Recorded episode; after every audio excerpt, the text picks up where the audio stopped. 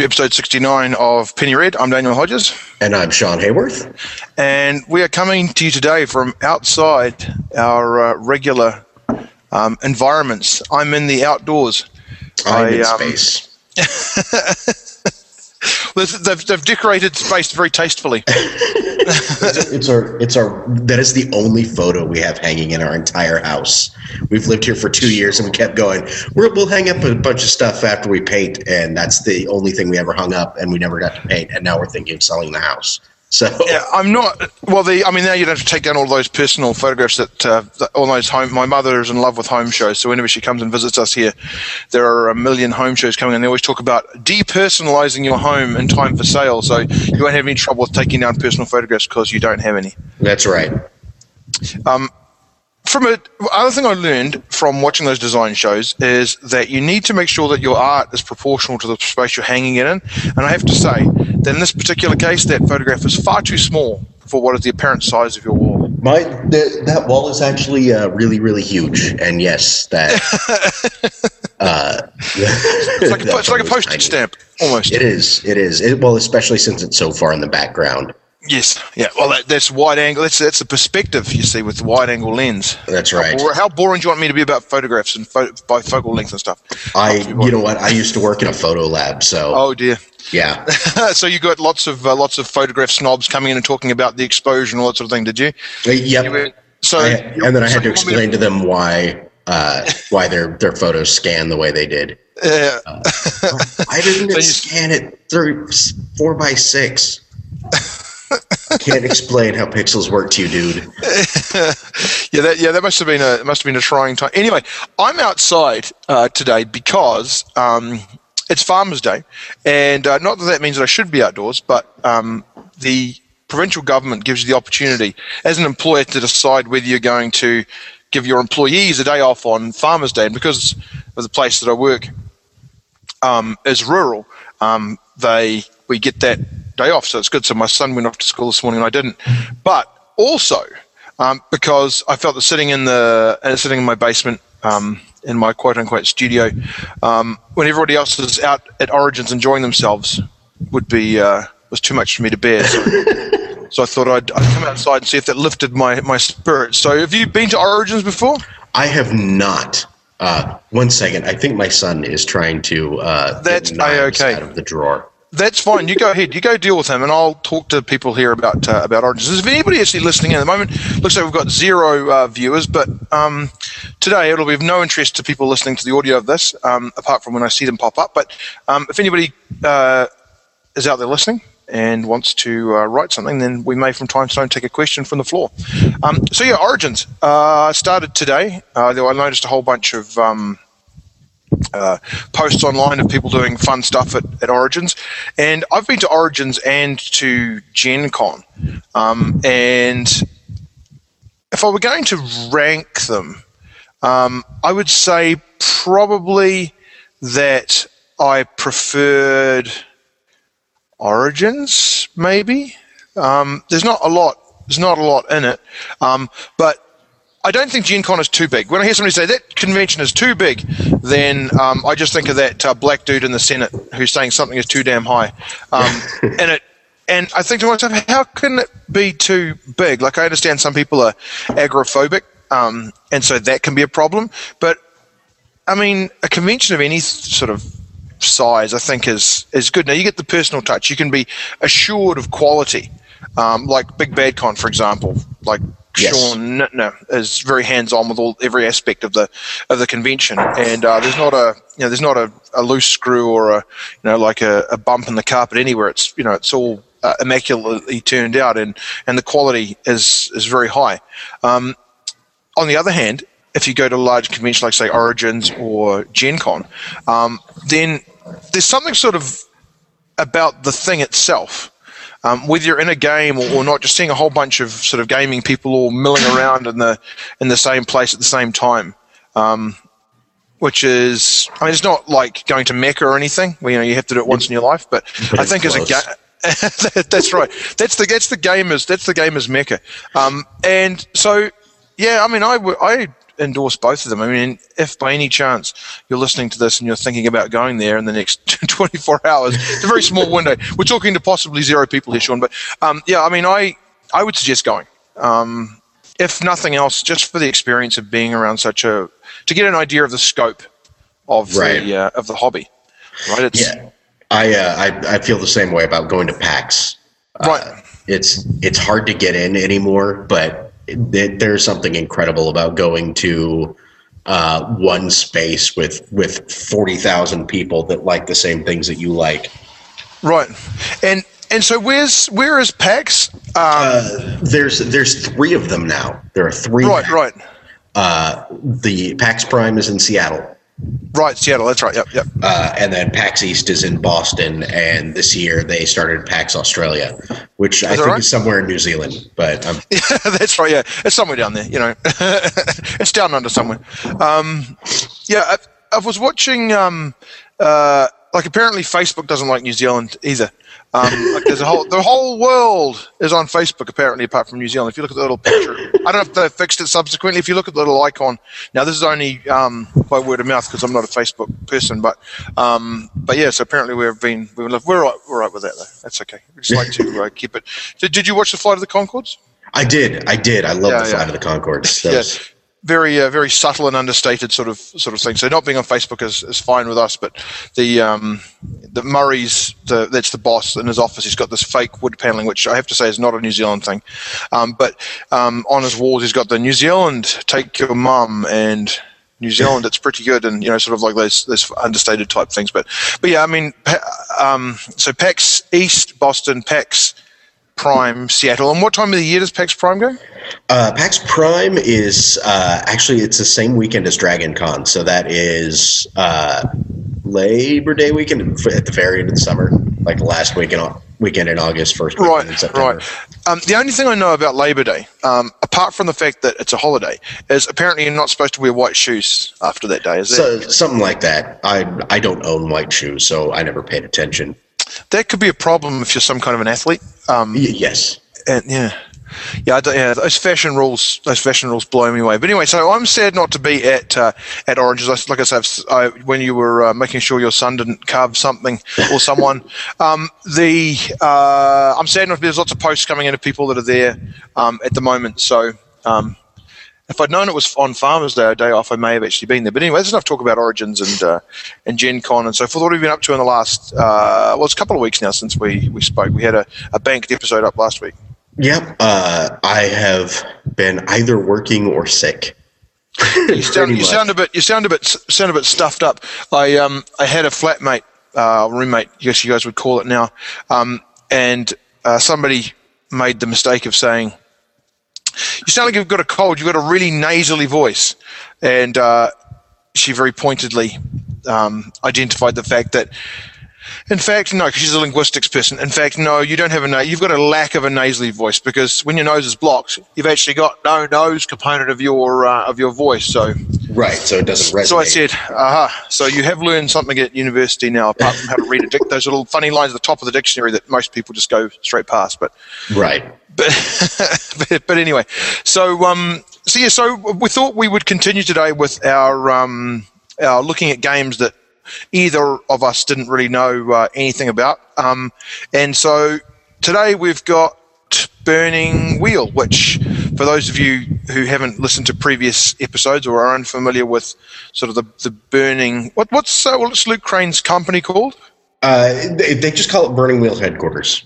Right, um, and, and and there are they've got three major games at the moment, right? Like that's, and then you've got, and then there's the one that's just that we've we um, swords. No, what is? Remind me the name. I've forgotten. Uh, Torchbearer. The, the Torchbearer. one- That's right. Yeah, Right. yeah, yeah. So three major releases prior to that. Which what order do they go in? Is it Burning Wheel first, then Burning Empires, then Mouse Guard? Maybe you should talk about it because you're the you're the number one guy. And Sean actually has a show dedicated to uh, burning wheels. So today we're going to try and the trickiest of tricky things which is to um, to pitch a, a show talking a bit about burning wheel. It's going to be interesting not only to burning wheel people but also to people that don't know uh, anything about burning wheel. So it's going to be he's going to be on the high wire. He's going to be one, right. one of the flying flying Wallendas there, trying to make sure that everybody is uh, everybody is happy. So um, yeah, so Burning Wheel first, then Burning Empires, then Mouse Guard. Maybe you could give us a little bit of background about the, the company in, in general and the releases, and then we can go to some specifics about uh, about Burning Wheel.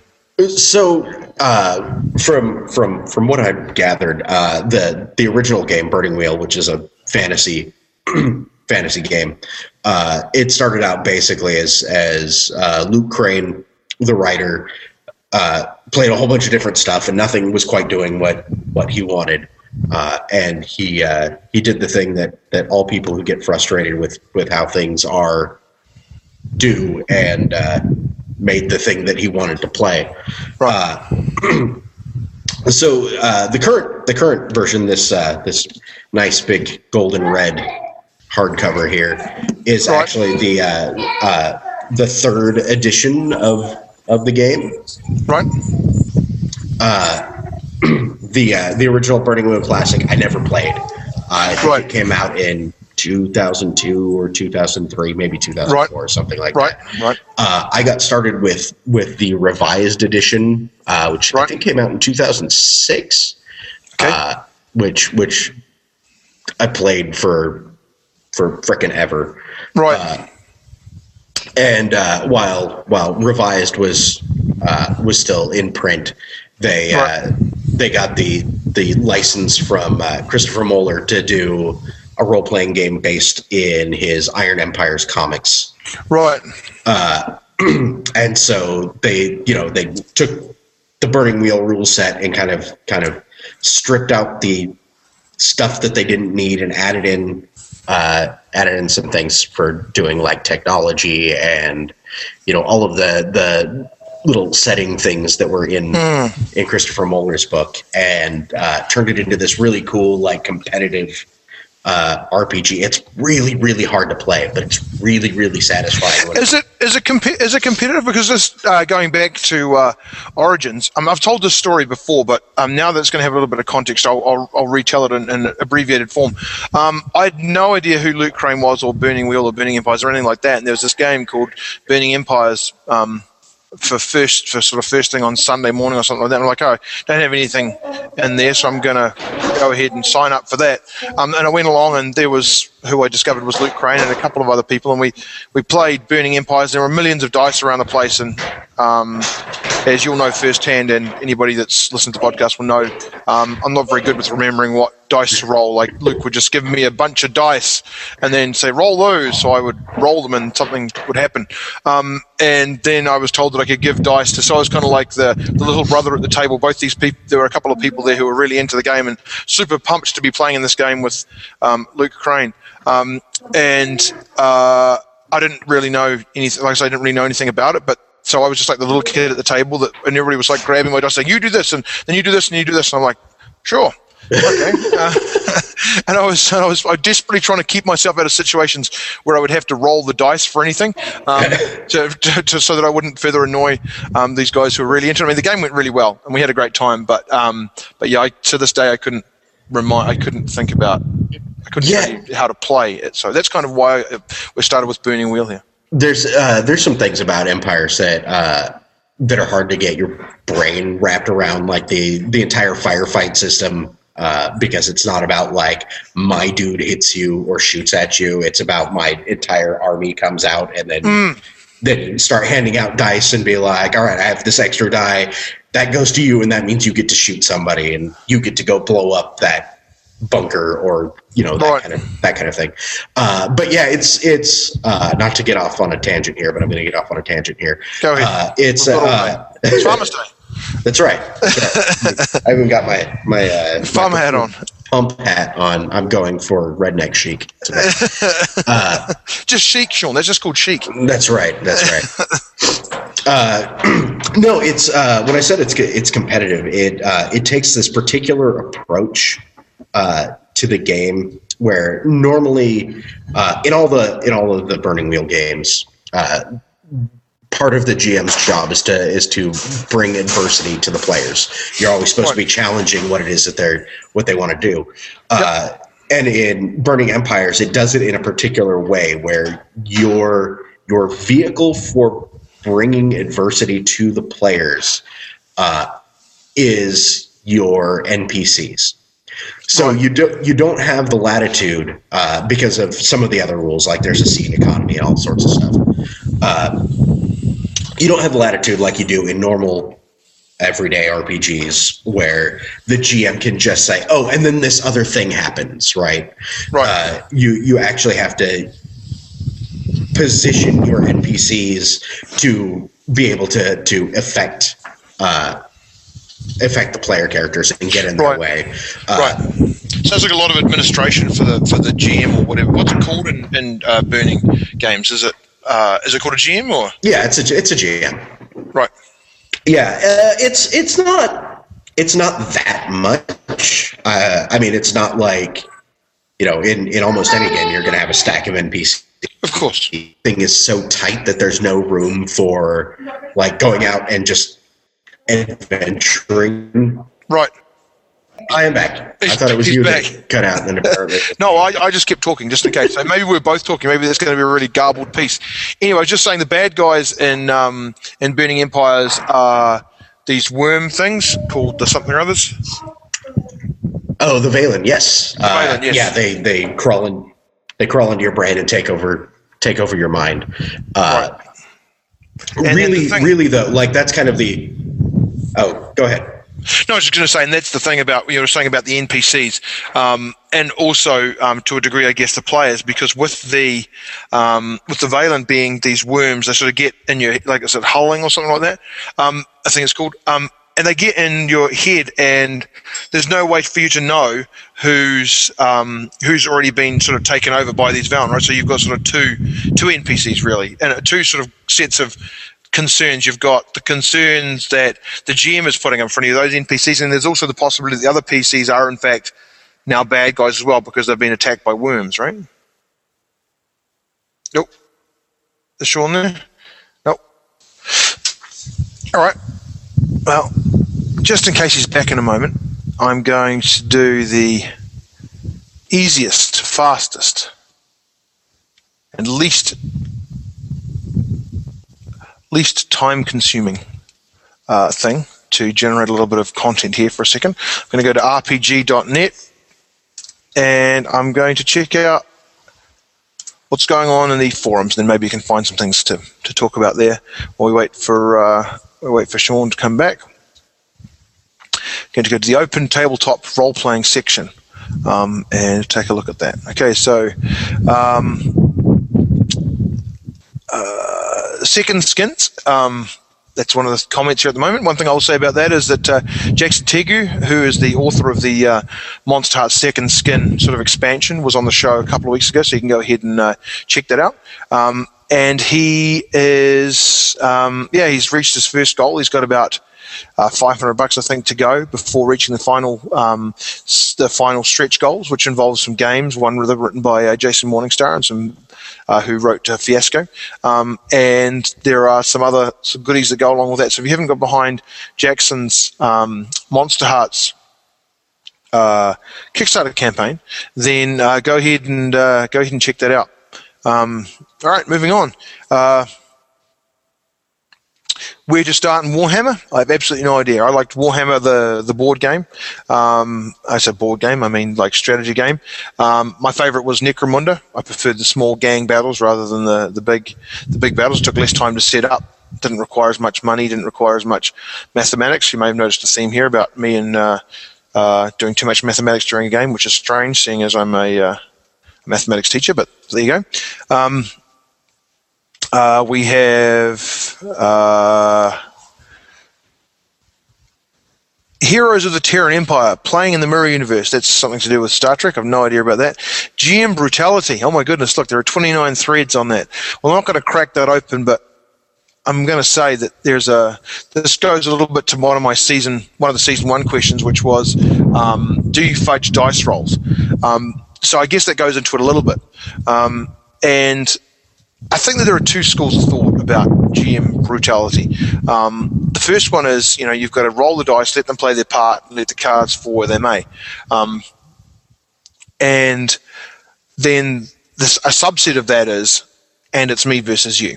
which was sort of basically the way that the, I mean, the first games came out of um, strategy games like Chainmail or, or, war game type things, and that is actually you trying to defeat your opponent. So I wonder if some of that mentality carried through into the first editions of Dungeons and Dragons, where the people who were um, were running the game were still in the mindset of being adversarial with the people that they were playing with, and so that made the whole thing sort of um, more competitive or more, you know, like whatever the dice shows up. My my goal here is to destroy the party.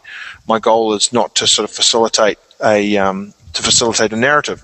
Now, that may be unfair, um, but there you go. That's my take on that. Uh, that's my take on that bit there so yeah, so that's the, so two schools of thought. You've got the let the cards they fall where they may, and you've got the dice. And a subset of that, I think, is probably the mentality that was brought through from the original um, from the original uh, games. Uh, the Warcraft, the, the, the war games, where it was actually adversarial. Your goal was to try to defeat your opponent. So that's the first, the first thing. Um, and then the second one is, um, you know, we're here to tell a story. Let's try and keep it interesting. Now, I don't think those two are mutually exclusive, but um, I have known of people who have found um, destroying the party to be a very satisfying outcome for the uh, for a game. Now, if everybody signs up for that type of game, then I imagine that that sort of thing would would be particularly rewarding if you were able to be successful. You know, given that your life is fragile as a player, um, and if you're able to accomplish anything at all before being killed, um, is would create a sense of satisfaction. So I think if that's known up front, then uh, dying in character um, is fine. Um, but if you're playing with somebody whose goal is to make it virtually impossible for you to be successful, then I think that's a bad combination. Um, so if you disagree with me, please feel free to uh, to write in. But but uh, I think that an adversarial GM is probably the worst sort of GM to have. Um, so GM brutality is it okay? Um, yes, as long as it's not sadistic brutality. Um, as long as it's in the context of the game. So if you've got 27, 29 pages, oh my goodness, you can read about that. Recommend a spaceship survival scenario. I've written a spaceship scenario, survival scenario. Um, spaceship survival scenario uh, is a is good in a way because I mean you're into you, well potentially you're into alien territory. Having a closed system um, to play out a game in is great. Um, assuming that the spaceship is not so vast that it might just as well be a world. Um, because it makes everything much more claustrophobic. You don't have, um, you know, you've got constant feedback between the players and the and the GM. Um, there's an obvious threat which the players need to um, need to deal with. I mean, assuming that the survival is not, you know, like how are we're going to get food, and it's actually a case where there's some sort of a monster on board. If there's no monster on board and it's about finding ways to survive, I suppose that could be fun, although I can't imagine how to make it so. So if you're looking for a spaceship survival game, um, I'm going to say go with a go with a monster of some kind on board. Um, even if that monster does turn out to be one of the other players. Um, ever feel like you're trapped running one game? Sure. Yeah, I mean, it can be a thing. I mean, if you're really good at doing something, or you've got a particular um, preference for, well, not preference is not the word, uh, you've got a skill for running a particular type of game, then I think that uh, you can get stuck doing that. I mean, the players enjoy what it is that you're doing. You are being successful at what you're doing, which is sort of tantalizing in itself. Um, but ultimately, I think that if you're not having fun as the GM, you're part of it as well. And so, yeah, you can get stuck doing something. And I think it's totally okay to step away and say, look, I want to try, I want to try something different most convoluted RPG system you know. Um, well, you lost me at convoluted. I don't think that I wouldn't. I don't think I know any convoluted games. I know of convoluted games, but there's no role-playing game that I've slaved over to try to understand.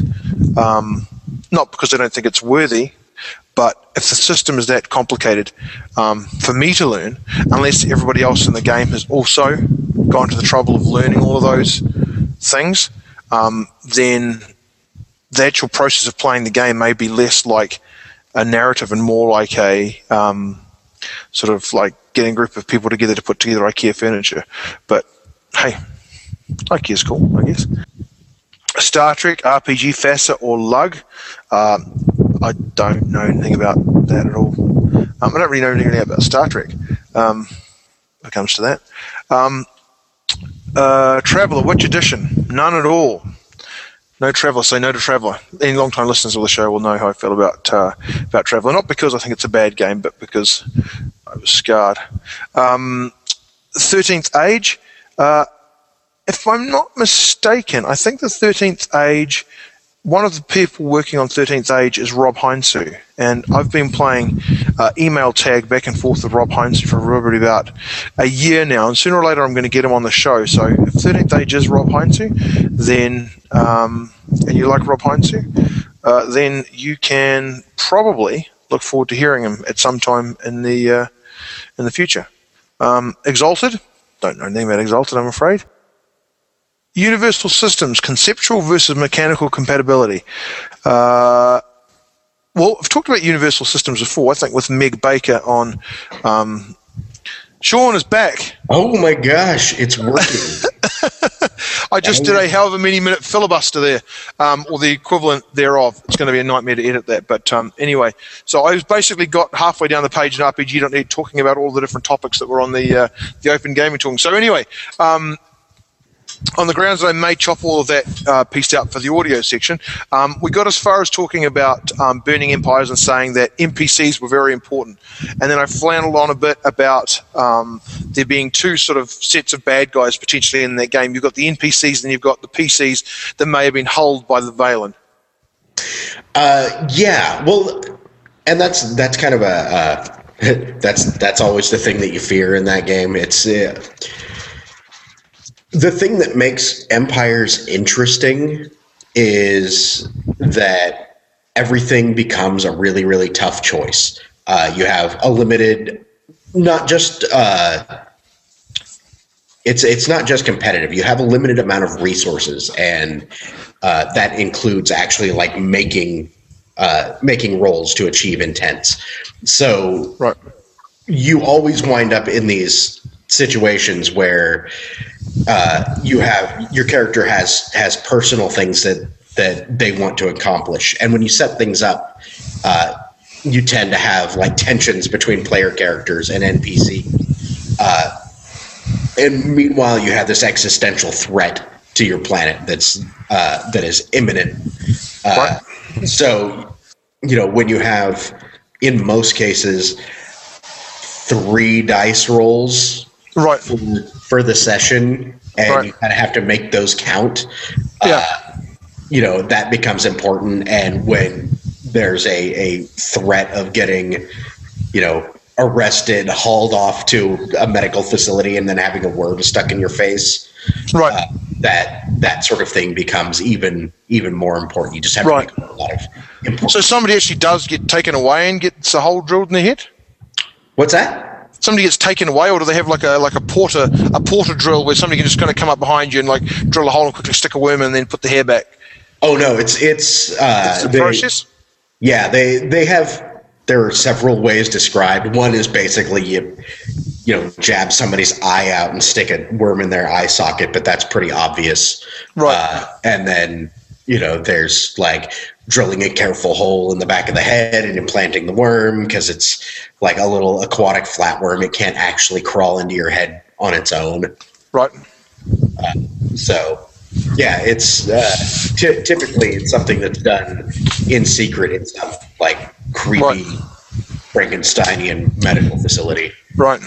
Sounds awesome. So um, you wouldn't. So somebody couldn't just like suddenly come back with a worm, like suddenly just end up with a worm in their head. Then. Uh, not a player character. I mean, the, the Right. GM has to abide by the same rules, so they Right, have to spend their resources to, you know, capture you and hull you, and then you switch sides and you play on the Vaylen side if that happens. Right, right. Okay, and then I talked a little bit about um, Mouse Guard, and I said that the that the success of burning empires, at least um, in terms of how the system was perceived, I suppose, by the people owning intellectual property of Mouse Guard, led them to be approached by Mouse Guard or Luke Crane approached Mouse Guard? I don't know what the story is there. Uh, I'm not sure if if Luke met uh, David Petersen, the, the man that wrote the Mouse Guard comics, and right. talked to him about it, or if uh, Archaia Studios Press came to Luke about about doing it, or or what the like what the whole deal was there. All I know right. is that that uh, Luke got that that job and made an amazing game. Mm. Uh, that really, if if you've read the Mouse Guard comics, uh, the game emulates those perfectly. Yes. Uh, which that was one of the things that I was saying um, about uh, that particular intellectual property and how it gels with the game itself. Um, I was saying that you can um, just do a little bit of reading of the of the graphic novels, which is enjoyable in and of itself, but it gives you a really good feeling for what a game might be like in a relatively short period of time. Yeah, exactly, exactly. Uh, and it's, I mean, it's it's fun. It uh, it doesn't quite have the the the long term appeal to me that that something like Burning Wheel does. Right. Uh, but it's it is a well tuned game. Mm. And uh, and that's that was really its its goal. It's it's tuned to do what it what it does, and it's right. very well. Yeah, and you don't. Um, you, you, lose sight of the fact that your mice pretty. I mean, your adversaries are always other animals, but you don't feel like you you don't feel like you're limited by your skin, so to speak. The fact that you're playing a mouse doesn't really limit the things that you uh, that you do in any way. The only thing that I remember happening um, was uh, that my mouse got a cold, um, and that seemed to be a big deal. I thought, oh, cold doesn't seem to be a problem, but that's, I guess, the only disconnect that I had with the game is I can't appreciate some of the things that are actually dangerous to to mice. That I mean, that's that's my fault. That's not the game's fault. But that was the one thing that I found challenging about that game.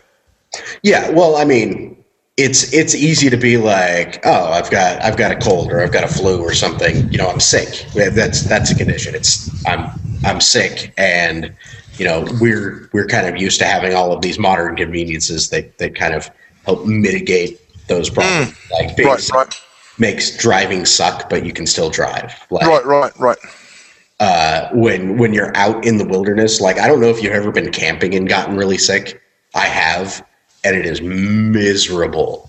And that's going out and doing something for fun. That's not like having to, you know, forge a new path between two towns so that so that right.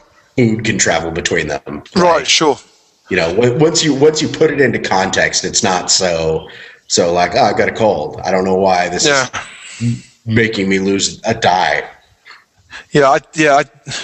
I, um, I tell you what's miserable is uh, taking care of a seven-year-old's birthday party when you've got food poisoning. Oh um, yeah, that's the well, was the worst the worst worst ever because you're like I'm trying to be up, but I really don't want to be at all. Yeah. Um, so I just was feeling totally wretched, but having to have my party smile face on, and my wife was actually sicker than I was, so I was she was at home, and I was just like, well, there are 20 kids coming, and the fact that I'm sick it's not important right now.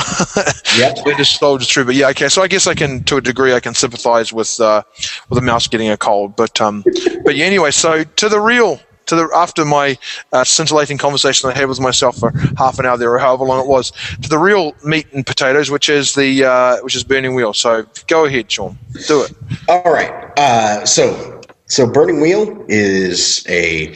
am uh, I'm I'm bringing up these these questions because we talked about about this before. Yes. It's important to talk about. Yeah, yeah, yeah, yeah. We've got a we've got a little list, which is a list in progress, and anybody that's listening out there can feel free to uh, to think if there's any questions that we might have missed that you want to add to it. But uh, yeah, so we're going to run through a, a series of, uh, of questions and add to and, and, take from as as the weeks go by. But so, what was our first one? You're, you've got it there. Uh, the, the the first one we have is length of character creation versus life expectancy. Right. Uh, I'm not. I'm not sure if we should take these in order exactly. Yeah, yeah. Just maybe in what makes the most sense order. But uh, you're the first ones doing them, so you go ahead. You make an order for us. Okay. So, so uh, let me let me first say. So the the book is very is very pretty. Yeah, Sean's holding up a book. It's like a digest size, I think it is, but uh, it's probably uh, about an inch and a half thick. I'm not sure what sort of uh, paper it is, but I'm going to guess is it like 400 pages or 500 pages or something? Uh, six 600 pages, including uh, including the the indexes. Uh, right. The important thing I think to remember, I mean, I, I I always fawn over it because it really is like you pick it up and you're like, oh, that doesn't feel like a role playing game book. That's, That's right. Yeah, it doesn't look like it at all. No, you're right. It's this this can run entire campaigns by itself for years. Right. So no requirement for supplements to have a fully realized uh, uh, campaign. Right. Right. Uh, okay. There are supplements, but for twenty five dollars, this this thing I've I have literally run uh, a campaign that lasted fifty something sessions. Uh, right. I think I had one custom monster that I made in the entire thing. Right. Everything else came straight out of the out of the right. Right. Uh, uh, and I think I think that's important. Uh, most yes. that you find they'll they'll either split up like oh you need the player's book and the GM's book and the book of monsters. Yes. Yeah. Uh, or uh, even uh, things like the Dresden Files, you only need one book to play, but there's an entire hardcover, huge setting book that goes with it. Right, uh, right. You know, and and this thing, it's it's it's a really nice book for twenty five bucks. Yes, pretty much can't beat that. Mm. Um, so uh, I I think that's probably the most important thing to realize is that when you when you pick it up, you're getting an entire like a fully playable product uh, without right. having to think about anything else. Right. uh, so and available in lots of shops, or is it something you send away from? Does Does Luke, Luke have a store that you would buy it from, or? Uh, yeah, you can you can go to uh, burningwheel.com and they've got a web store. Uh, it it they ran out of copies recently, uh, so they had to do another print run. Uh, I'm not sure if they started that or if they've they've they put in for it. Uh, I know they were they were doing some, you know, oh, time for a new print run. You know, go through see if there's any errata that that Mm. Throw it and fix right, right uh, before that before the new files go out. Uh, mm. But but yeah, it's it's sold out of one one print run. But I know that the new printing is either already done or is in the process of being done. Right, right. Uh, okay, so uh, one, of, one of our questions is what kind of media would this game be a good fit for? Right. Uh, and so so the system really does gritty fantasy not uh you always you always hear gritty in terms of like the the, the quote unquote grim dark stuff like warhammer 40k where it's like right. everything is dark and you are nothing and blah, yeah, yeah. Blah. Uh, yeah. excuse me that that's not the feeling you get from it it's it what Burning Wheel does is it lets you play heroic characters. Right. Uh, but its definition of heroic isn't necessarily the same thing that a lot, that a lot of uh, role playing games use. Uh, right. Things like Fate or D and D uh, kind of kind of interpret heroic as you are an exceptional person. Right. Uh, you know, you go on interesting adventures because uh, you are the kind of person that interesting adventures happen to. Right. Right. Uh, and Burning Wheel really takes the tack of you're a person that wants something, uh, and it's not going to be easy to get. So what are you going to do about it? Right. Uh, so when I say heroic, I mean it's it's geared around the idea of uh, struggling against all odds to achieve the things that you want. Right. This is my son. Oh, there he is. Hello there. For people in audio land, there's a young gentleman sitting in uh, Sean's lap looking confused, but uh, interested. He has no idea what's going on right now. yes, this is. Um, I'm surprised my daughter's not sitting on my lap at this point. But um, okay, so just backpedaling slightly, um, before we get to some specific, um, did you get? Do we? Uh, so, so, oh well, let's do this first. So, any specific um, thing, any specific game that you can, sorry, specific piece of intellectual property you think would be ideal as source material, or if you enjoyed this film, want to play a game like this, what would uh, what that would look like? Uh, Game of Thrones.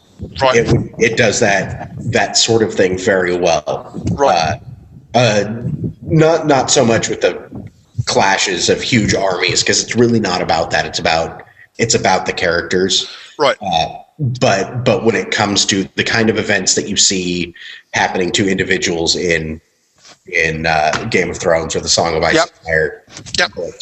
uh, Burning Wheel does that incredibly well. Right. Uh, we've we've used it to do a uh, uh, a weird fantasy sort of Deadwood kind of Right. uh, kind of game. Uh, you know, street level, uh, street level like like thieves guilds versus thieves guilds, that sort of thing. It it, Right. it handles uh, most things as long as it's not, you know, the that whole like epic fantasy. You know, a group of adventurers go on go on a Right. series of quests. Like it's Right, really right. not about that. It's about characters Right. going out and and and pursuing their their sort of individual goals. Right. So, how would you characterize the game um, in terms of it being a story game or it being a? Well, I don't really know the difference between it. I mean, what is what's the opposite of a story game? I Um, don't know. Well, because they all tell me J- uh, Jason Morningstar was uh, said, you know, like I mean, they're all they're all story games, but I think perhaps. Um, you know, would you say it's closer to um, Dungeons and Dragons or closer to Fiasco? Let's say. Oh, um, I would say it's probably closer to D and D. Uh, Right. So, so it's quite crunchy, though, right? Yeah, yeah. It's a really it's a it's a technical game. Um, Right. There's Crunchy, does crunchy mean like is that short for um, there's lots of number crunch in it? I assumed that that's what it was, but then it occurred to me as I just said it that I don't really know for sure what that refers to. that yeah. That's that's kind of the problem is that that nobody really knows. It's it's almost a meaningless term. Uh, Right. I think most people use it in in in terms of like how much how much system is there as opposed to how much setting is there. Uh, Right, right. There's everything. I wonder whether there's a there's a uh, yeah yeah yeah. I wonder if there's a if you could have a scale. Um, if you were to figure out the amount of time spent in combat as opposed to the amount of time spent in social situations, I wonder if you could. I wonder if quantifying that would be a useful way to describe the type of game that people have. Were uh, you know what I mean? Like um, I, I, I do. Uh, I'm depending on the game though. That might not be particularly useful. Uh, no, Bur- Burning Wheel, like I said, is an all system. Combats are usually over in less than ten minutes. In Right. experience. Like once once you understand how the how the rules work, yes, uh, and that's that's the that's the trick to to all of the burning games is that they are written as games to be played not just as a means to produce a story right, right, so it's it's designed as a game that you can get good at playing uh, Right. you'll get better at playing with with experience the more you play Right. it the better you're Right. going to get so when Right. you get to things like like combat uh, the game doesn't really slow down right. the, it, it doesn't take very long. Things tend to end uh, unexpectedly and and quickly and and somewhat ugly. Right. Uh, but it also mechanizes uh, social interactions. Yes, yeah, that was one thing that I was particularly struck with about it. I enjoy that, as- enjoyed that aspect of the the gift which we um, which uh, we played together at Big Bad Con um, in October of last year. Um, that I like the uh, the emphasis on the social um, interaction. Now that may be more a product of setting um, rather than of system, but um, yeah, talk a bit more about that. Uh, so the the the main uh, the main thing when we talk about the the social conflict system. Uh, and I apologize for my dogs going absolutely nuts outside. They're stupid. It's not. It's not a problem. We're this. Uh, it's Farmers Day, man. We're just enjoying the outdoors. Well, I'm enjoying the outdoors. The dogs. Are, your dogs are enjoying the outdoors. So uh, the the duel of wit system is a is a really good. It's it's not designed to emulate the realities of talking to another person. Right. Right. It is a gamification of important social interactions. Right. That's often a thing that I find in um, in the games that we play. One of the, the one of my regular gaming group is like uh, when it comes to fighting, you says, my, my guy's going to fight," and that's fine. You can just resolve it with uh, with the dice. But it's really difficult. And I don't think that um, it's possible, really, to really accurately um, do a social interaction because if the player themselves doesn't have the social skills to achieve what their character could conceivably achieve, then it's very difficult to carry that off in a and it takes a uh, yeah to carry that off in a in a meaningful way. There's no way that you can make your match. You can make your words match um, with how eloquent your character could be based upon the stats that you've given them. So that was one thing that I found particularly enticing about um, about the social aspects, at least of the uh, social social situation resolution in Burning Wheel, because it removed that from the uh, from the from the role playing, I suppose, um, but replaced it with a sort of a, a description of what it was that you wanted to achieve and ways that things could go without requiring you to actually voice the specific things that might sway the decision in your favor. Right. Uh, well, kind of. Uh, you you can you can do it that way. Uh, the way the way that it's intended to be done is you don't you don't get rid of the role playing, but what you do is you have a definite direction that uh, that you're supposed to be going. If I if I script a point, uh, Yes. then that's going to have a, have a specific tone, and and you can. Uh, you know, you, you still have to say what your character is saying, but you have a little bit more leeway about, oh, you know, I, I explained to them about this, you know, setting event X, Y, and Z and why they're wrong about that. Right, right. You you can pull yourself away uh, if you can't think of something in character. Right. Uh, that said, the duel of wit system is it it really sings when you can start bringing in these other other little elements from uh, from your game Right. Because like i said it's all all about characters Yes. so uh, you know in the middle of of a duel of wits where you've already established the stakes and what's going on in, in in the middle of some point uh, you you can push on the buttons of the other character's beliefs Yes. and, and traits Right, right.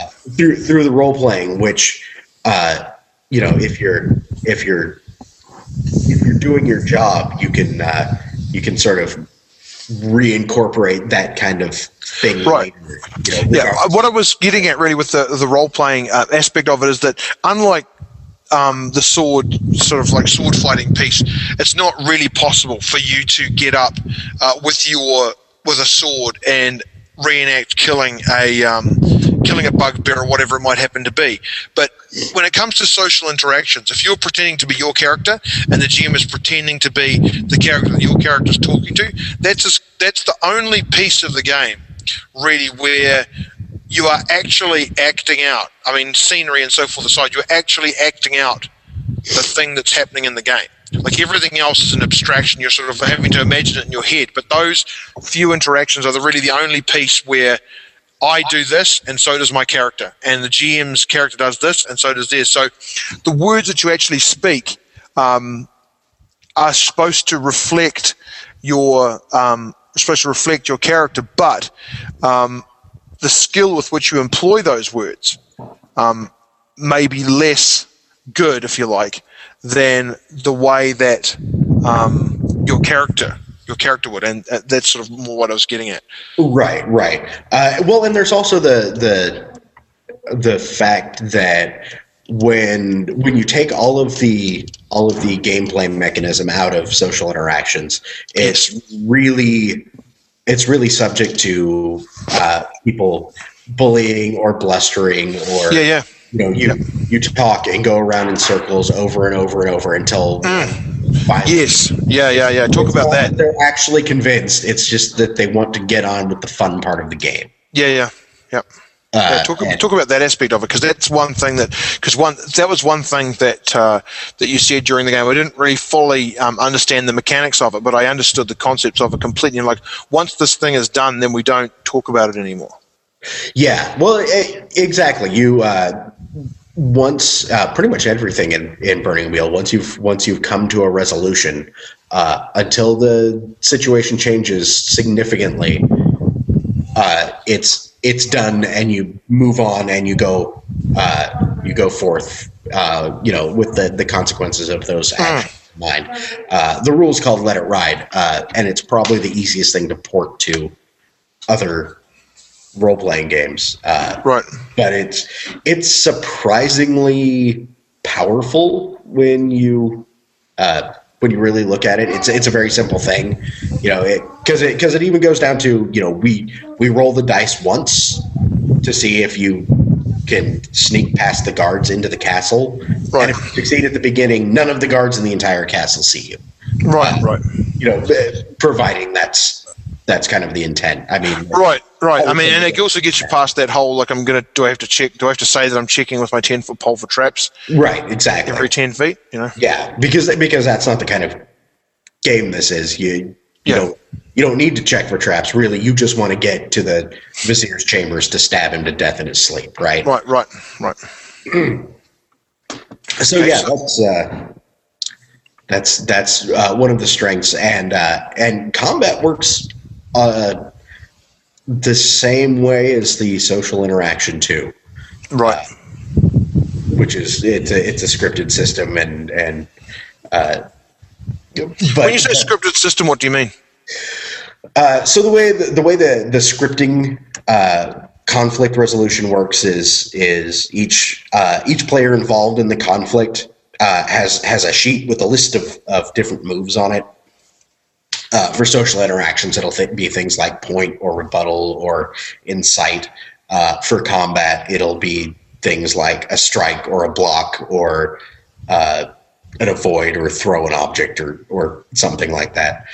Uh, and and each of you kind of builds a hand of these moves in secret without the other person being able to see it, uh, and then you you kind of reveal them at the at the same time, uh, and those things will interact in different different ways. Uh, so with with combat, you might wind up with two people scripting strike at the same time. Uh, Right. which which means nobody's taking a defensive action. Both of you are stabbing each other, uh, and you roll. And if you if you both of you succeed, both of you wind up taking injuries, and Right. Right.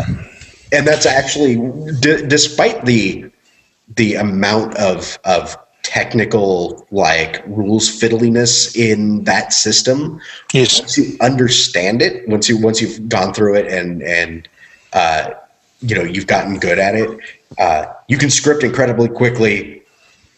Roll the dice, figure out what what happens. Uh, eventually, somebody will take a take an injury and hesitate, and usually that means that the fight is over. Right, right. Okay, so um, all right, so we're going to play. Uh, it's a Game of Thrones e type things where you've got a lot of social interaction, not so much about uh, armies. Um, it's technical, uh, which means that. So as a GM, um, that may be a question we can have for future is um, GM um, investment before play. Uh, it is moderate to light. Uh, there, there are some people that say that that Burning Wheel is kind of a wind-up game. Like you, you let the people characters write their their beliefs, which is kind of what drives uh, the, drives the player characters. Uh, you know, you do you do a lot of work in the first session uh, where you you know set up the setting because there's no uh, there's no explicit setting in the in the game Right, right. and and you know start creating your characters, uh, and then once you have beliefs, you can just kind of let it go. That I've I've played that way, and there's Right. a lot of people that say that that's that's how it goes. Uh, I find that to not be the case, and I think uh, I think Luke would probably agree with me. Right. Uh, as the, as the GM, you need to do some prep. Uh, Yes. If you have important NPCs, they need to be created or Yeah. some monsters, you know, all, all the mechanical stuff. Uh, but I found that taking the time to write out, uh, not not a not an adventure in the sense of of D and D where you have to like Yep. draw maps and you know Yep. populate monsters or, or whatever.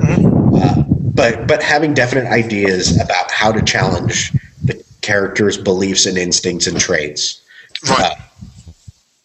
before play starts really makes the game sing because it, Okay. makes, it, it gives it gives everybody uh, a lot of a lot of punchy uh, punchy things to, to Right. deal So can you play? Can you play in the first session, or do you need to? Does the game? Um, do you need to have time after the players have created their characters before you can uh, go ahead and put a story together? Like, do you need to Uh, say, great, we've got our characters together, and then next week we're going to start, or Yep, uh, it's it's you you spend the first session of of any campaign building the setting, creating characters. You will probably start play the second session. Uh, now, my my my opinion is that that is part of play. So yes, you're playing from the first section session. Yep. That is part of the game. right? Right, of course. You're you're just not into the, you know, My character says this and does that. Yeah. right until uh, until later. Um, Right. There's there's a lot that goes into creating a character. Uh, it's it's a it's an involved process. It Right. So we're into the uh, the character creation versus uh, chance of death scenario. The question. now. right right. Uh, so yes, there's there's a lot of investment. It takes it takes some time to do. Uh, usually, what winds up happening, at least in my games, is uh, we have we have people pick out you know the, the the basic concept of their character and maybe sort out what their life paths are and some quick notes about what skills they're going to take uh, and then they come back the next week with all of their numbers filled in and, and everything sort of finalized Right. that being the case uh, it is really really difficult to die in burning wheel Right. Okay. which which kind of makes that long and involved process okay. Right. Uh, it's it's also a game that's designed for long term play. Uh, Right. For for the, the kind of campaigns where people like, I've been playing the same campaign for eight years. Right. Burning Wheel does that and does that well. There's a lot of Right. a lot of room for that. Uh, characters will get will get terribly injured and out of commission for for months of game time. So there's a lot of like we're doing all this adventuring stuff now, and then uh, and then Baldric got you know a spear in his guts. Uh, and has to spend the next two years like recovering from the Right. terrible injury that that happened, Right. and then you kind of kind of go, okay, so what happened during that time, and you you brush by it and you know figure out you know uh, some mechanical things to to represent time passing. Right. So, in terms of investment, lots of investment in the character up front, but the chances of you dying are uh, low. So that investment um, is not you're not going to have to reinvest in character um, continuously. So, um, long character creation, but um, but long character life expectancy. So that's kind of a that's kind of a um, I don't know how we would quantify how we would go about quantifying that for. Uh, it's my daughter there. Come over here. But I don't know how we would go about quantifying that as a as a for measurement purposes. Um, I suppose Dungeons and Dragons would be. Um, uh, well, depending on how you play, I suppose, but Yeah, um, well, short, short creation and then uh, also shortish use. So in that respect, that's a good match, right? And this one here is long creation but long use, so that's again is a good match, right? Right, right, right. Uh, I I know that games exist where the opposite is, is the problem. I spent yeah. uh, three hours with this character and then he just got wasted. Uh, but, uh, uh, but yeah, uh, it's it's it's involved, but you're, you're unless you get bored, you're going to be playing that dude for a while. Right, right. Okay, so in that case, that's a good that's a good match then. Okay, what's our next one now? So we've, done property, we've done uh, what media properties match up, we've done how long it takes to make a character as opposed to how long they're going to last. Um, what's another question we've got on there, Sean? Uh, let's see. We've got completeness of core material. Uh, coolness, cool material talked about that. Yep. So you've got all the stuff you need to start. Uh, Yes, uh, useful supplement support. So that this is kind of an interesting, interesting thing. Uh, all of the supplements for the current edition uh, came out before the current edition came came out. Right. Uh, but but when it comes down to it, there's only two uh, two books. Sean's holding up uh, two books the same um, size as the core book. The core book is um, I think it's um, it's stitch bound, right? A stitch uh, bound. Uh, yeah. A stitch bound yes. hardcover. Um, Sean just held up two um, digest size books, one with a blue cover, one with a sort of like a, an olive, I suppose, um, cover, same size, but perfect bound and glued. Yes. Uh, so the, the Magic Burner and the Monster Burner, uh, right. they're not supplements in the in the traditional kind of sense. Right. Uh, what they are are sort of breakdowns of how to uh, yeah. to create custom content for your game. Right. I mean, there's, there's there's some things that that are are you know sort of plugins uh, for the right. or replacement right. for existing systems. Uh, the Magic Burner is kind of the the epitome of that. It has several different ways of of dealing with magic in your in your campaign. Right. Uh, so is it high magic or low magic, Pinwheel? Uh, it's it's kind of medium in my in my opinion. It's it's not high magic in the in the D and D sense where everything is is magical, right? Right. Right. You know, wizards are kind of a dime a dozen. Right. Uh, but it's also not. Uh, it's it's not by default low magic in the Song of Ice and Fire sense, where right. you will never see a wizard, and the fact that one character has three dragons is. Crazy and bizarre to the point of being a huge major plot point. Right. Um, it's uh, it's very Tolkienish right. uh, by default. Uh, wizards exist, but they're kind of few and far between. Right. Excuse me. Um, and then you know there's uh, sort of a, a, pretty pretty standard like pick out your the spells that you know and and whatnot uh, system to go with it. Uh, the Magic Burner has uh, some replacements for that. Uh, right. There's one that that's more of a free form system, uh, a little bit like I don't know if you ever played Mage. Yep, I may have played an odd game of Mage here and there. Yes, I'm very familiar with Mage. Yep. It's not it's not quite as freeform as that, uh, right. but but it has that similar feel where you. Well, it's just a aspects of it, sure. Yep. Right, uh, and it has some things like uh, new, like a way of doing necromancy and enchanting and all sorts of of cool different things. Right. Uh, but but there's an entire chapter in here that is if you want a a specific way or feel to uh, how magic works in your game. Like if you're if you're trying to emulate a particular. Uh, but it is a butterfly. Look at that, amazing. He is flying around the garden, black and orange butterfly. Yep. Sorry, go ahead, John. Uh, if you're if you're trying to to to reproduce a, a system from from a, a particular media property or right. Uh, or you just have a, a, an idea that none of the existing stuff seems to fit. Right. Uh, it's it's got the information that you need to to create a new magic system from scratch. Really? Okay. So it gives you the opportunity to. Uh, so you could then change it to being a, uh, a high magic scenario where wizards are more.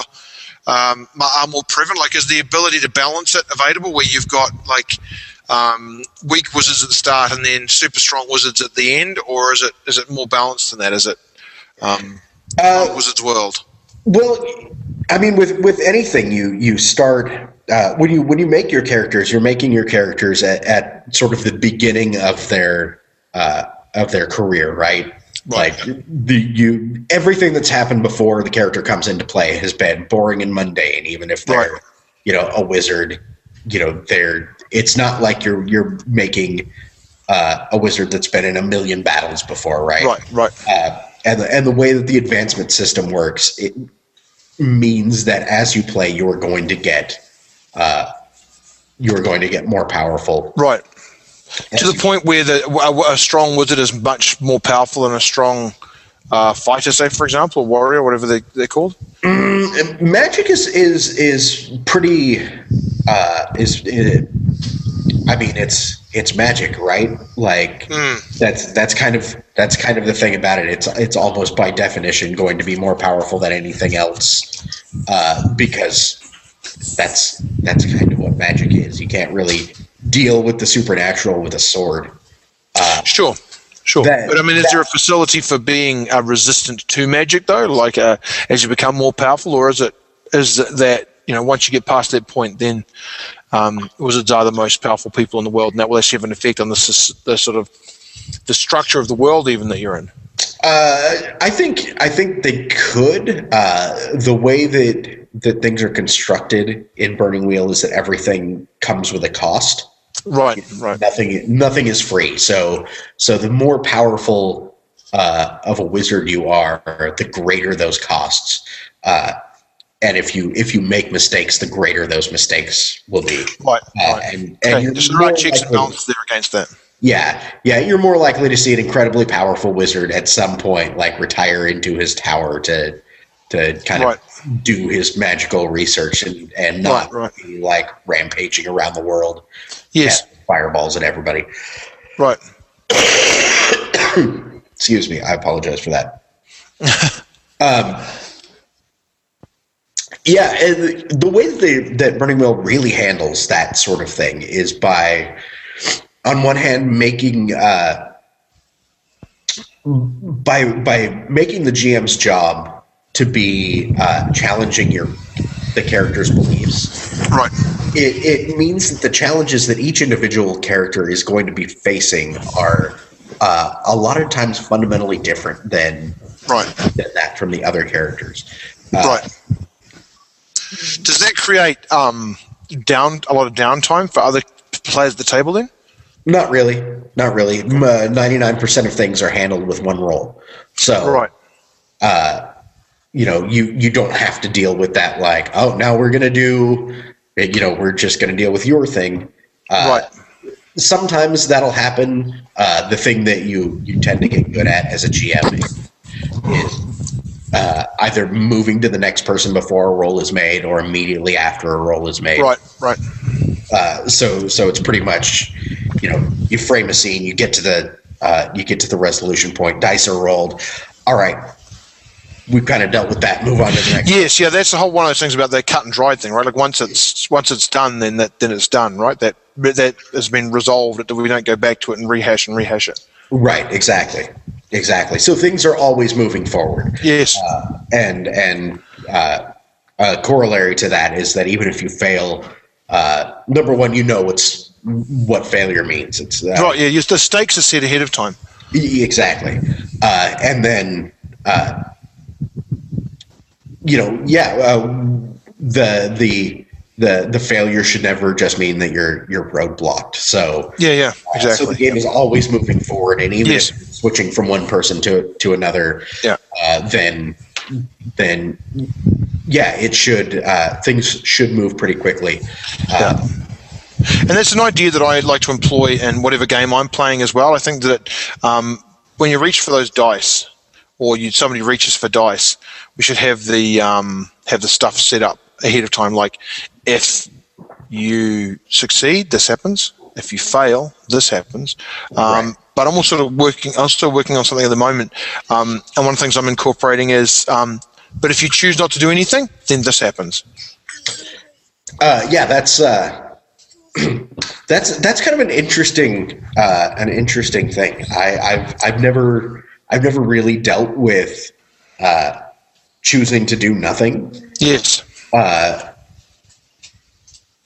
I like uh, I like to put put put things uh, in terms of uh, if if you uh, you know you- you're never going to have a good choice Like, like there's, uh, I'm kind of a jerk that way. Like, you can you can save your friend, uh, but then this sword that you've been you know spending the last like three weeks trying to trying to track down is going to fall into a ravine. right, right, Never get it back. Uh, right, right, right. you know that's that sort of thing like like high stakes stuff but uh, yeah i've never thought about about like what what do you do if you do if uh, if you don't like the sound of either one of those things, you get to the point, right? Like this is a this is all part of the thing about keeping a game going forward. If you decide to do this, this happens. If you decide to do that, that happens. You don't like the sound of either of those, well then this happens. right right uh, yeah yeah no, most of the most of the time uh, in in burning wheel there's kind of a there's kind of an implicit uh, if if you if you sit there and, and don't do anything about it, then the person that's trying to act against you is just going to win. Right, Uh, right. So, so I, I guess I never thought about it as as an explicit uh, explicit thing. It's just if if if you don't resist the other guys getting their intent.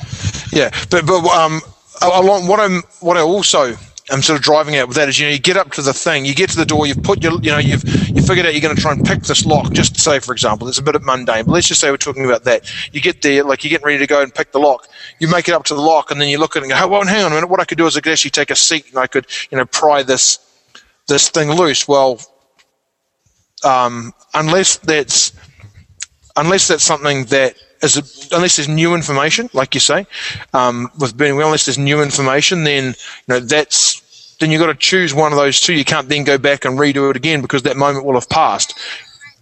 Delicious hot dog. Um, then that moment will have passed, and you can't. You know, you, there's no. You don't get a second bite at the cherry, right? You can't go ahead and regroup. Right. So that, to keep the game going forward. So instead of get because oftentimes that okay, this is this, this, this, and this. Okay, now you're really good at that, so you're going to go ahead and do that, right? So you send the person off to pick the lock or whatever it might happen to be, and you took half an hour to get to the point of deciding that that's what you was going to is going to happen, and then they get there and then they change their mind the last minute. They go back and then have another half hour conversation, right? Like that's to try and avoid those sort of scenarios, Right. Right. right? Analysis paralysis type stuff. Uh, Yeah, uh, one of uh, one of the other nice things about Burning Wheel is that you can use. Uh, we we were talking about the wits mechanic earlier. Uh, whenever Yes. you have those those situations where where the players just want to talk and talk and talk at each other and play, Yeah, yeah. don't want to actually come to a con- Yes. conclusion, or or nobody's convincing the other person. Yeah. You, you bust out the duel of duel of wits mechanics, Yeah. deal Yeah. with it, and go. Get it done. Yeah, yeah, that's right. Get it done and get forward, move, get moving forward. Yeah, for sure. Absolutely. Okay, what else we got on the list here, Sean? How are we off for time?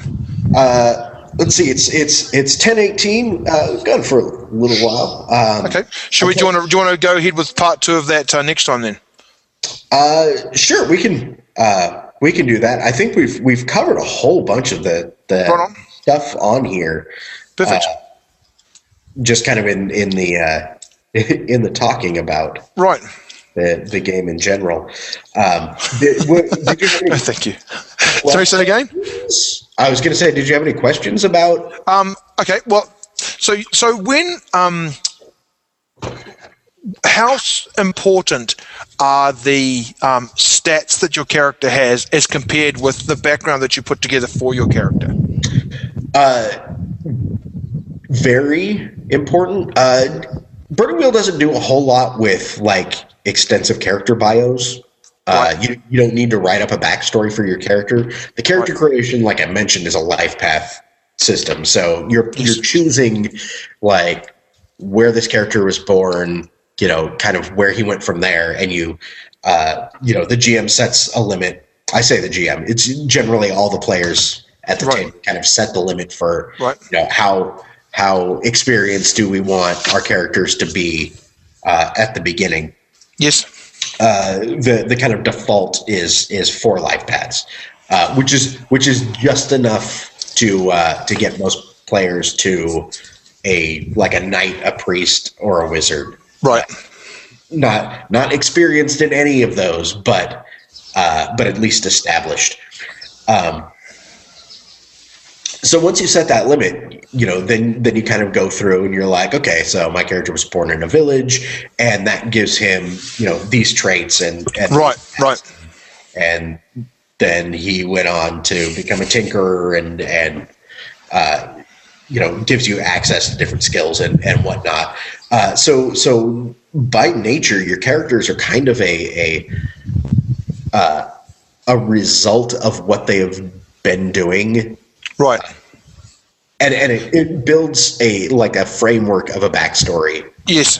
for you. Yeah, I was going to Uh, say. Yeah, sounds like it. There's there's some room to to fill in blanks if you need to, but but you're not going to be like my character is the third son of Prince so and so of this place, and I had all of these adventures, and now I'm going on with. Uh, yeah, yeah. The implication is that you've led a pretty boring life up until Right. something terrible has happened that that you Yes. can't ignore. Right. Okay. So um, you mentioned uh, uh, that it sort of like a uh, sort of uh, Dungeons and Dragons um, esque setting. Um, so along with that, um, who would be likely? Who might want to give Burning Wheel a try? If you're looking for a different system, who might? I know I'm we're playing this game right now, but we want more of this, or we want less of this, or you know, we really like this aspect of it. But we're looking for a little something like that. So, like, who who would go ahead and play? Who sh- who may enjoy Burning Wheel if they gave it a shot? Um, Okay, so I think uh, people people who like rules will, will like it uh, right, because because there's a lot of game to be played in it.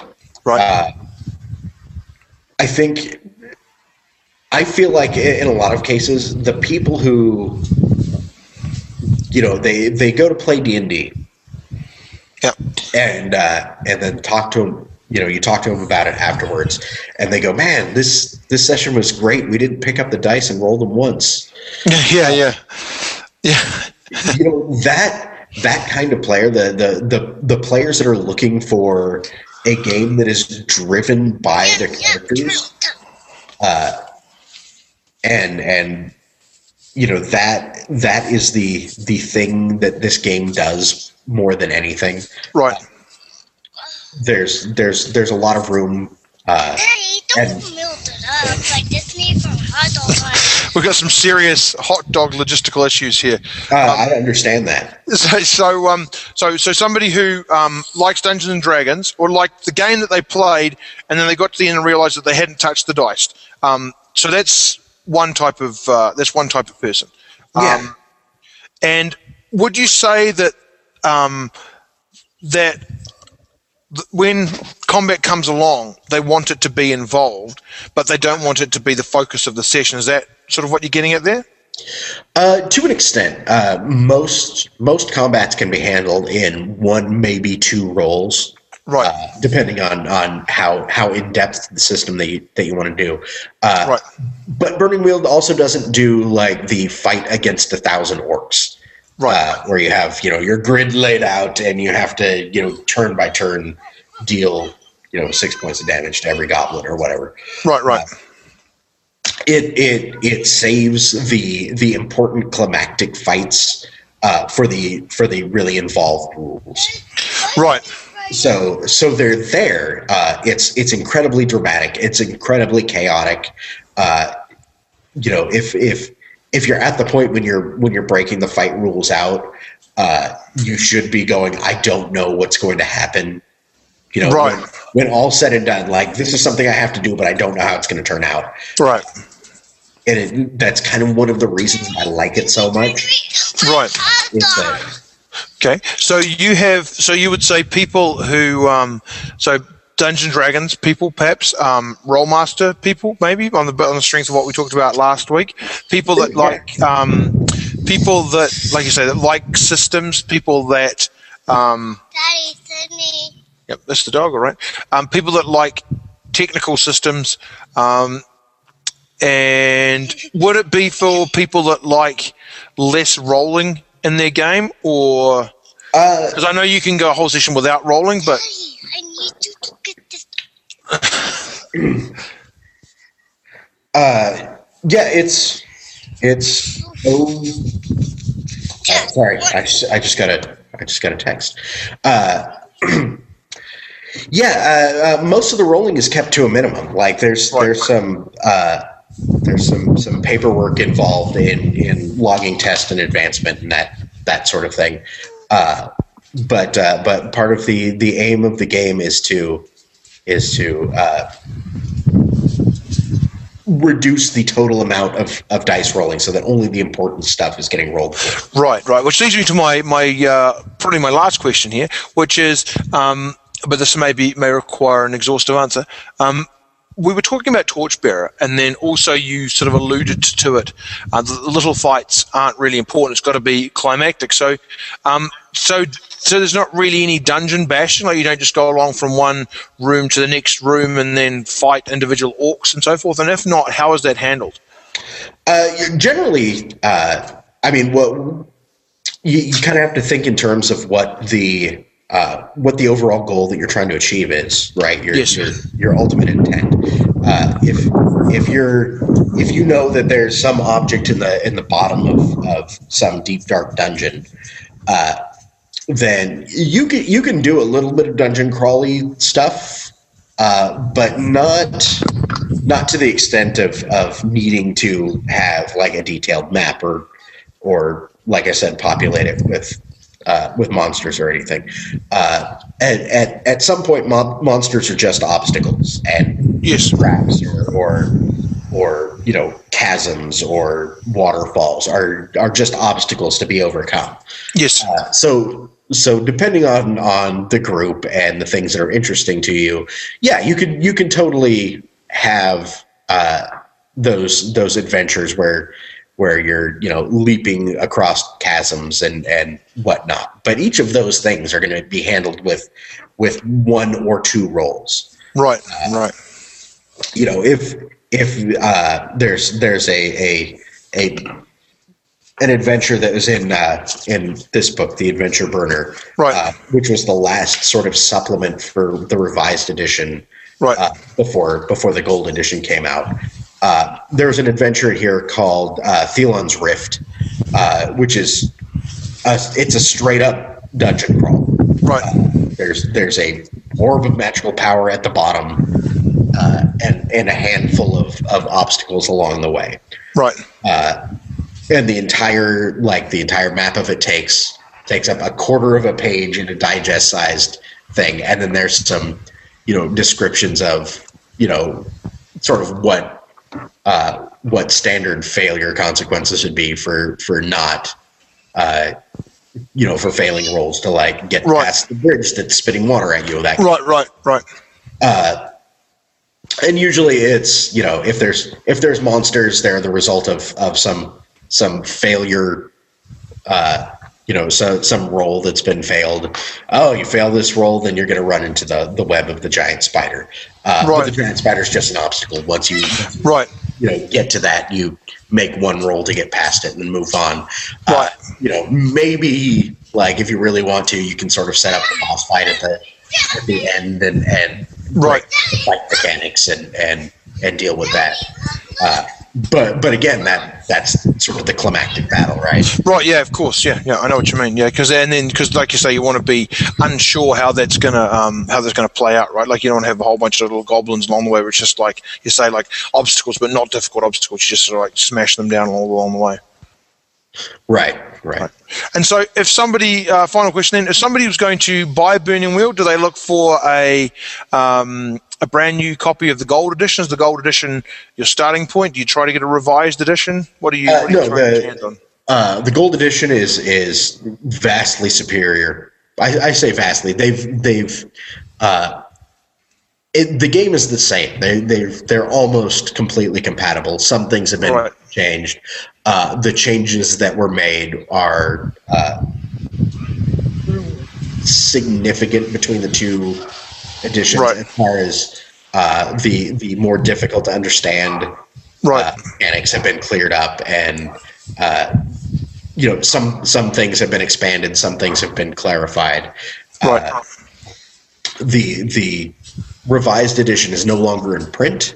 Right, luke is is pretty uh, pretty good about like once once that is done he, he doesn't uh, keep keep printing it out right. so yeah, uh, gold edition uh, is is the way to go. Right. I not not that I got rid of my copy of Revised. I still have my Revised books. Right. Uh, sitting on a shelf, but I almost never use them anymore. Right. Okay, there you go. All right. Well, uh, thanks everybody for uh, for bearing with us. That was watching uh, online, or anybody that's come this far in the YouTube video. Um, the if you listen to the audio version, then you've been spared me talking to myself for uh, a very long time. But uh, it's goodbye from me this week, and goodbye from me. And until next week, keep talking the walk.